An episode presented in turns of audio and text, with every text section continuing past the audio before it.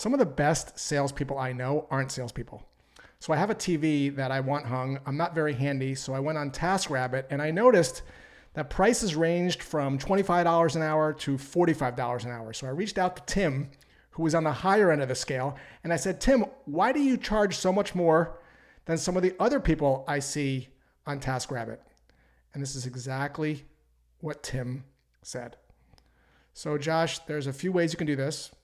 The guys that charge less money uh, typically will take longer to hang your TV.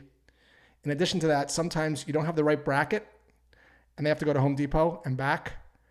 And finally, if they haven't done a lot of TVs, I notice you have a Sonos bar. It can be a little crooked or it can have a little gap between the TV and the Sonos bar. Um, on the other hand, people like me have hung over 300 TVs, so I'm really fast. I have a bunch of brackets in the truck, and I have experience mounting TVs to Sonos devices. And then he shut his mouth, and I hired Tim on the spot. There's a really good lesson here. Good selling doesn't even feel like selling.